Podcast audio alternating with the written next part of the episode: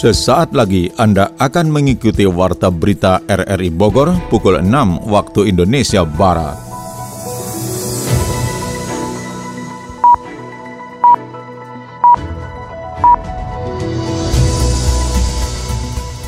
Selamat pagi, Saudara.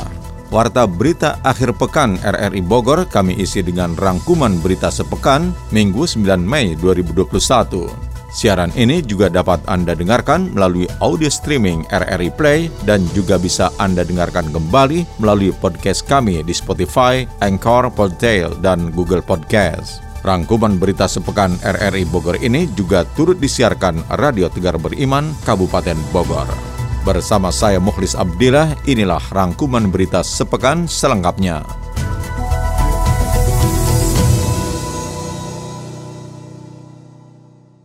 Saudara, rangkuman berita sepekan kami awali dari apel gelar pasukan Operasi Ketupat Lodaya 2021. Mengamankan Idul Fitri 1442 Hijriah, Polresta Bogor Kota menggelar apel gelar pasukan Operasi Ketupat Lodaya tingkat Kota Bogor di lapangan Mako Polresta Bogor Kota, Jalan Kapten Muslihat, Rabu lalu. Operasi Ketupat Lodaya akan dilaksanakan selama 12 hari mulai 6 hingga 17 Mei mendatang. Apel yang juga digelar serentak di seluruh Indonesia diikuti personil gabungan kepolisian, TNI, dan jajaran pemerintah kota. Bertindak sebagai komandan apel, Wali Kota Bogor Bima Arya didampingi Kapolresta Bogor Kota, Kombes Pol Susatyo Purnomo Chondro, serta Dandim 0606 Kota Bogor, Kolonel Infantri Robi Bulan.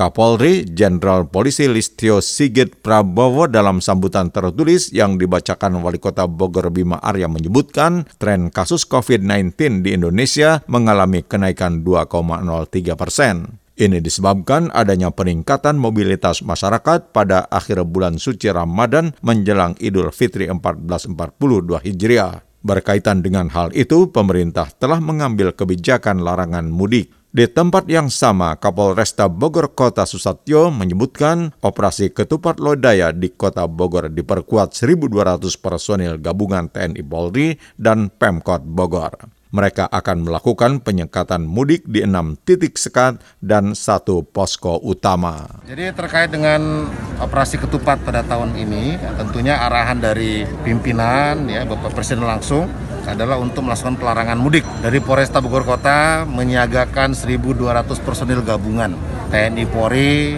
dan dari pemerintah Kota Bogor untuk melakukan penyekatan mudik sebanyak 6 titik sekat dan satu di posko utama. Selain itu, bagi pendatang, Bapak Wali Kota juga sudah menerbitkan terkait dengan kewaspadaan pemudik pendatang. Sehingga pemudik kita lakukan pengawasan, pendatang pun dari tingkat RT RW akan melakukan pengawasan khususnya pencegahan terkait dengan COVID-19. Kereta rel listrik KRL mulai tanggal 3 Mei tidak berhenti dan berangkat di stasiun Tanah Abang pukul 15 hingga pukul 19. Pengaturan pelayanan perjalanan KRL di stasiun Tanah Abang itu untuk mengantisipasi potensi penyebaran COVID-19 akibat kepadatan aktivitas di pasar Tanah Abang. Adi Fajar Nugraha menurunkan catatannya. Setiap pukul 15.00 sampai 19.00 waktu Indonesia Barat, stasiun Tanah Abang tidak dapat melayani naik turun pengguna. PT Kereta Komuter Indonesia mulai 3 Mei 2021 melakukan rekayasa perjalanan pada perjalanan kereta rel listrik atau KRL yang berhenti ataupun melintas di stasiun Tanah Abang. Hal tersebut menindaklanjuti soal kerumunan yang terjadi di Pasar Tanah Abang beberapa hari yang lalu. Manajer Relation Eksternal PT KCI Adli Hakim menjelaskan, rekayasa yang dilakukan ialah dengan menutup sementara layanan stasiun Tanah Abang pada jam 15.00 hingga 19.00. Langkah tersebut dilakukan sebagai upaya antisipasi penyebaran COVID-19 dari kepadatan aktivitas masyarakat di Pasar Tanah Abang. Untuk para pengguna KRL yang dari arah Bogor dan punya tujuan ke stasiun Tanah Abang atau mungkin yang sebaliknya, maka mulai 3 Mei 2021 ada sedikit penyesuaian layanan di stasiun Tanah Abang sebagai bentuk antisipasi untuk mencegah penyebaran COVID-19 karena kita tahu aktivitas masyarakat di stasiun Tanah Abang dalam beberapa hari ini sangat meningkat. Untuk itu kami dari KI Komuter setiap pukul 15.00 sampai 19.00 waktu Indonesia Barat, stasiun Tanah Abang tidak dapat melayani naik turun pengguna. Selama layanan stasiun Tanah Abang dilakukan penyesuaian operasional, Adli mengatakan masyarakat yang menggunakan layanan KRL Jabodetabek dapat menggunakan alternatif stasiun lain untuk menuju ke Tanah Abang. Jadi kalau yang dari arah Bogor, ini biasanya turun di stasiun Tanah Abang dapat menggunakan alternatif stasiun lain yang sebelum maupun sesudahnya, misalnya stasiun Karet ataupun stasiun Duri. Begitu juga sebaliknya, sedangkan untuk yang dari arah Rangkas Bitung, kemudian Parung Panjang di Kabupaten Bogor juga perjalanan KRL-nya di waktu tersebut hanya sampai stasiun Palmerah. Adli menambahkan, penyesuaian sementara layanan operasional stasiun Tanah Abang akan berlangsung setiap hari. Pemberlakuan penyesuaian operasional tersebut belum dipastikan sampai kapan, namun PT KCI akan melakukan evaluasi seiring berjalannya kebijakan tersebut. Ini kami akan berlakukan setiap hari. Nah, untuk sampai kapannya tentu kami masih akan melakukan evaluasi-evaluasi secara berkala dan melihat bagaimana penyesuaian layanan ini dapat membatasi mobilitas orang di sekitar kawasan Tanah Abang. Sehingga nanti berlakunya sampai kapan tentu para pengguna perlu menunggu pengumuman lebih lanjut lagi. Sebelumnya, Gubernur DKI Jakarta Anies Baswedan telah berkoordinasi dengan PT KCI untuk meniadakan sementara keberangkatan ataupun kedatangan kereta di stasiun Tanah Abang. Hal tersebut dilakukan menyusul adanya lonjakan aktivitas masyarakat di Pasar Tanah Abang menjelang Hari Raya Idul Fitri serta untuk mengantisipasi penyebaran COVID-19. 2019. Wali Kota Bogor Bima Arya menegaskan pelaksanaan sholat Idul Fitri 1442 Hijriah ditiadakan hanya di tingkat kota yang biasanya digelar di lapangan kebun raya Bogor. Sedangkan untuk masjid-masjid di wilayah diperbolehkan dengan menerapkan protokol kesehatan yang ketat. Hal itu ditegaskannya menanggapi pemberitaan yang beredar di beberapa media terkait peniadaan sholat Idul Fitri di kota hujan. Jadi informasi tentang peniadaan sholat Idul Fitri Tegas Bima sama sekali tidaklah benar. Ada Idul Fitri tingkat kota secara terbuka dihadiri oleh Forkopimda dan lain-lain itu ditiadakan. Kemudian juga biasanya ada di kebun raya itu tidak tidak diadakan. Tapi di masjid-masjid silakan, tetapi dengan catatan protokol kesehatan. Nah, jadi kami ingin luruskan karena jangan sampai terjadi kesalahpahaman bahwa sholat id dilarang. Tidak ada yang melarang sholat id, tidak ada. Jadi saya protes keras, ya kita klarifikasi ke TV One, kemudian beberapa media lagi seperti Viva News dan lain-lain ya. Ini sudah diralat ya. Yang ditiadakan adalah di tingkat kota Bogor. Jadi ini harus dipahami, tingkat kota Bogor itu adalah tradisi tiap tahun Forkopimda lain-lain berkumpul di ruang terbuka itu. Jadi ini yang tidak ada. Yang lain tetap ada, di masjid ada, tetapi di kebun raya tidak ada. Kemudian kami juga akan berkoordinasi dengan Pak Kapolres Padandim mengantisipasi kerumunan di mal dan di pasar. Kemarin Pak Kapolres mengambil tindakan tegas, kami mendukung penuh. Setiap saat mal bisa ditutup, pasar juga bisa diatur penyekatan, penutupan, lalin dan sebagainya untuk mencegah kerumunan. Dengan adanya klarifikasi tersebut, Bima ingin meluruskan terkait pemberitaan yang ada agar tidak terjadi kesalahpahaman. Sebelumnya, sholat Idul Fitri tingkat kota merupakan tradisi setiap tahun di mana forum komunikasi pimpinan daerah setempat berkumpul di ruang terbuka. Peniadaan sholat Idul Fitri tingkat kota di Kebun Raya Bogor kali ini sesuai dengan arahan pemerintah pusat untuk mencegah kerumunan. Polres Bogor membekuk pelaku penodongan senjata api kepada kurir yang mengantarkan paket di Desa Cinangneng, Kecamatan Tenjolaya, Kabupaten Bogor. Selengkapnya mengenai hal itu dilaporkan Yofri Haryadi. Ini adalah senjata airsoft gun apa Glock 19 dan ini Colt Defender 90. Aksi koboi warga desa Gunung Mulia, Kecamatan Tenjolaya, Kabupaten Bogor yang menodongkan senjata api kepada seorang kurir yang viral di proses polisi. Pelaku penodong berinisial M tersebut viral karena enggan membayar paket yang telah dibuka setelah paket yang dipesan dengan cara dibayar setelah diterima. Dalam situasi itu pun kurir paket Yoga merasa terancam dan melaporkan tindakan yang dialaminya kepada aparat Polsek Jampea. Dari sinilah petugas melakukan proses kepada pelaku. Kejadian pada minggu sore itu pun menjadi atensi pihak kepolisian hingga akhirnya M dijemput pihak Polsek Jampea pada minggu malamnya untuk dimintai keterangan. Ditegaskan Kapolres Bogor apabila senjata yang ditodongkan kepada Yoga selaku kurir dan pelapor adalah senjata jenis airsoft gun. Kapolres Bogor AKBP Harun menambahkan tersangka ternyata adalah anggota dari salah satu organisasi masyarakat memiliki dua senjata jenis airsoft gun. Kita dapati tersangka. Setelah kita tangkap tersangka,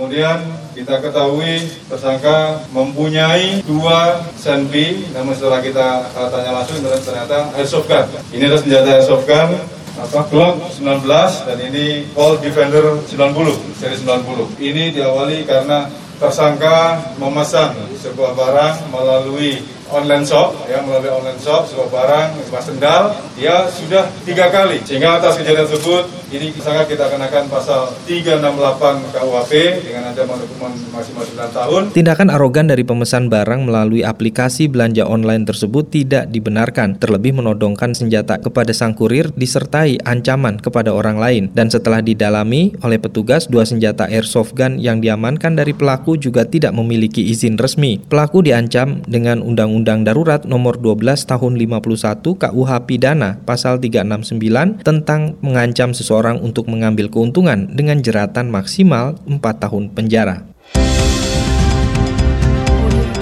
Saudara Anda tengah mendengarkan rangkuman berita sepekan dari Radio Republik Indonesia Bogor. Pada masa pandemi COVID-19, pemerintah Kota Bogor masih melaksanakan kegiatan kajian ilmiah dan iktikaf di Masjid Raya Al-Mi'raj Pajajaran. Meski begitu, kegiatan peribadatan 10 hari terakhir menjelang Idul Fitri saat itu tetap dibatasi kapasitasnya, yakni hanya diperbolehkan 50 persen. Hal itu baru dilakukan tahun ini dengan pembatasan 50 persen jamaah. Wakil Wali Kota Bogor Dedi A. Rahim menyebutkan peribadatan di masjid-masjid yang ada di Kota Bogor jumlahnya dibatasi 50 persen, sementara pada malam ke-23 Ramadan di Masjid Raya Bogor jumlah jamaahnya tidak sampai 50 persen sehingga masih dalam batas aman bulan Ramadan dalam konteks bulan beribadah, Pemkot Bogor ujar Dedi tidak melarang masyarakat untuk tetap beribadah secara maksimal. Tetapi timbal baliknya kapasitas diperhatikan karena pihaknya tidak ingin ada lonjakan kasus baru corona. Menurut Dedi, terdapat sekitar 1.500 masjid dan musola serta 141 pondok pesantren yang tersebar di kota Bogor. Guna mengawasi kegiatan di seluruh pusat keagamaan itu, pihaknya terus berkoordinasi dengan Majelis Ulama Indonesia MUI serta Dewan Masjid Indonesia DMI dan berkomunikasi dengan ulama yang tersebar di kota hujan. Pasukan setan Yonif 315 Garuda Gunung Batu Bogor bertolak ke medan tugas memberantas kelompok kriminal bersenjata KKB di Papua. Sony Agung Saputra menurunkan laporannya. Dan dinamakan oleh Belanda pada saat itu di lingkungan di daerah Cirebon adalah pasukan setan. Kenapa? Karena mereka atau pasukan ini keluar pada saat setelah maghrib. Dia selalu keluar malam hari bergerilya dan biasanya apabila mereka sudah turun akan ada banyak korban di pihak Belanda.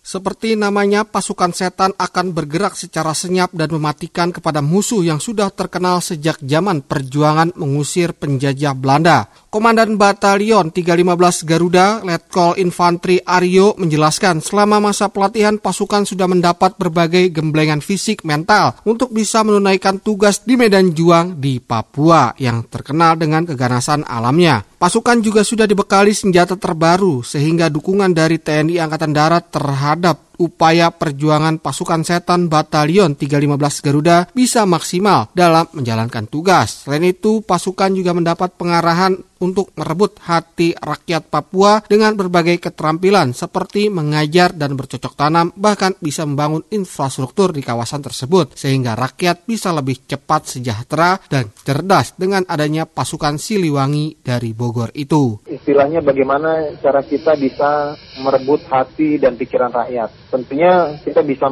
kita berusaha bisa memenangkan pertempuran tanpa pertempuran. Artinya memang uh, segala penyiapan terkait kegiatan-kegiatan ter, mulai dari penyuluhan kesehatan, kita juga ada personil-personil yang kita siapkan untuk mengajar, kita ada personil-personil yang kita siapkan untuk membantu pendampingan dalam bidang pertanian, itu sudah kita siapkan semua, sudah kita latihkan. Nah, di sisa waktu sebelum berangkat ini kita tinggal menyiapkan bahan-bahannya lebih halus lagi untuk personil-personilnya sehingga nantinya di tempat-tempat di mana pos-pos kita ada dan ada masyarakat, kita dapat berbuat lebih banyak. Sementara itu Danrem 061 Surya Kancana Bogor Brigadir Jenderal Ahmad Fauzi menjelaskan pasukan setan Batalion 315 Garuda akan bertugas selama 9 bulan di daerah Merauke dan sekitarnya termasuk pada kawasan rawan seperti di Mimika. Untuk itu pihaknya meminta doa restu dari seluruh masyarakat Indonesia terutama warga Bogor dan Jawa Barat untuk keselamatan pasukan kebanggaan Siliwangi Batalion 315 dalam menunaikan tugas sehingga bisa pulang seluruhnya dengan selamat. Kita dukung mungkin masyarakat Bogor yang ada di sini, kita bantu doa. Yang jelas pasukan-pasukan dari Batam 315 sudah siap untuk melaksanakan tugas. Yang paling tidak kita membantu doa mereka berangkat 400 orang, pulang 400 orang dengan selamat, aman, dan sukses. Itu tentunya harapan kita. Sesuai moto Siliwangi, Silih Asah, Silih Asu, Silih Asih, maka prajurit Batalion 315 Garuda siap menunaikan tugas negara untuk kebanggaan dan tegak utuhnya NKRI sebagaimana Sumpah Prajurit dan Sabta Marga.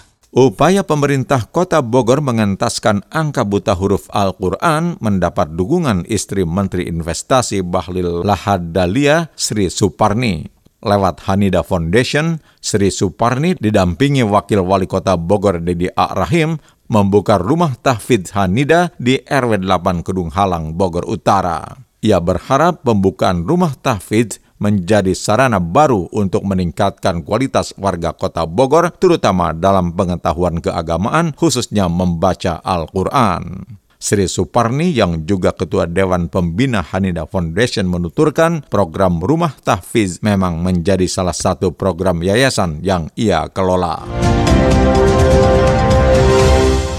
Dua desa di Kecamatan Babakan Madang, Kabupaten Bogor dicoret dari daftar penerima bantuan keuangan daerah 1 miliar satu desa tahun ini. Kita simak catatan Yofri Haryadi. Dua desa di Kecamatan Babakan Madang, Kabupaten Bogor dicoret dari penerima bantuan keuangan daerah 1 miliar satu desa, Samisade, untuk tahun realisasi 2021 ini. Dua desa tersebut adalah Desa Kadumangu dan Cipambuan, Babakan Madang. Meski bukan program yang diharuskan untuk dilaksanakan, bantuan program itu pun dapat menyelaraskan realisasi pembangunan infrastruktur desa yang bersumber dari alokasi dana reguler seperti DD dan ADD maupun bantuan teknis yang diterima rutin setiap tahunnya. Kepala Seksi Pemerintahan Desa Dinas Pemberdayaan Masyarakat dan Desa Kabupaten Bogor Budi Rifa mengungkapkan, dua desa yang tahun ini tidak menikmati guyuran program Samisade dikarenakan lamban dalam mengusulkan proposal pengajuan. Padahal di awal musyawarah rencana pembangunan desa awal 2020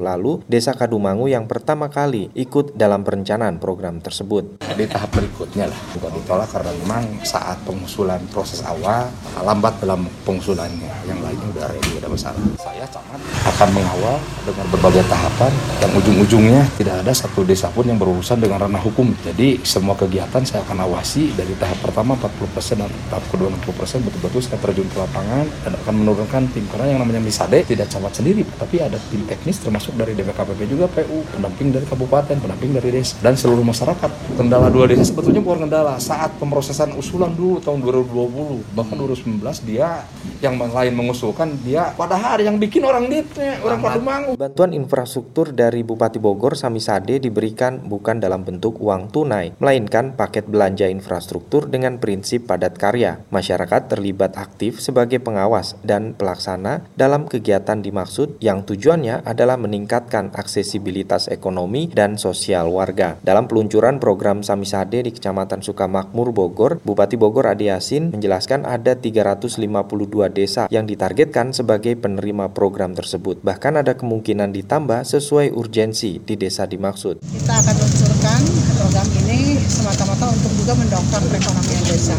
Karena infrastruktur ini bisa dibangun untuk jalan desa, bisa dibangun untuk jalan menuju daerah atau wilayah pariwisata. Tahun ini 352 kemungkinan ada penambahan sedikit ya. Meski ada desa yang tidak terakomodir dalam program tahun ini, desa tersebut masih dapat mengusulkan untuk tahun berikutnya, dimulai dari pengajuan usulan hingga rencana teknis dan pembiayaannya. Bantuan itu pun hanya akan berlaku pada periode kepemimpinan bupati dan wakil bupati saat ini.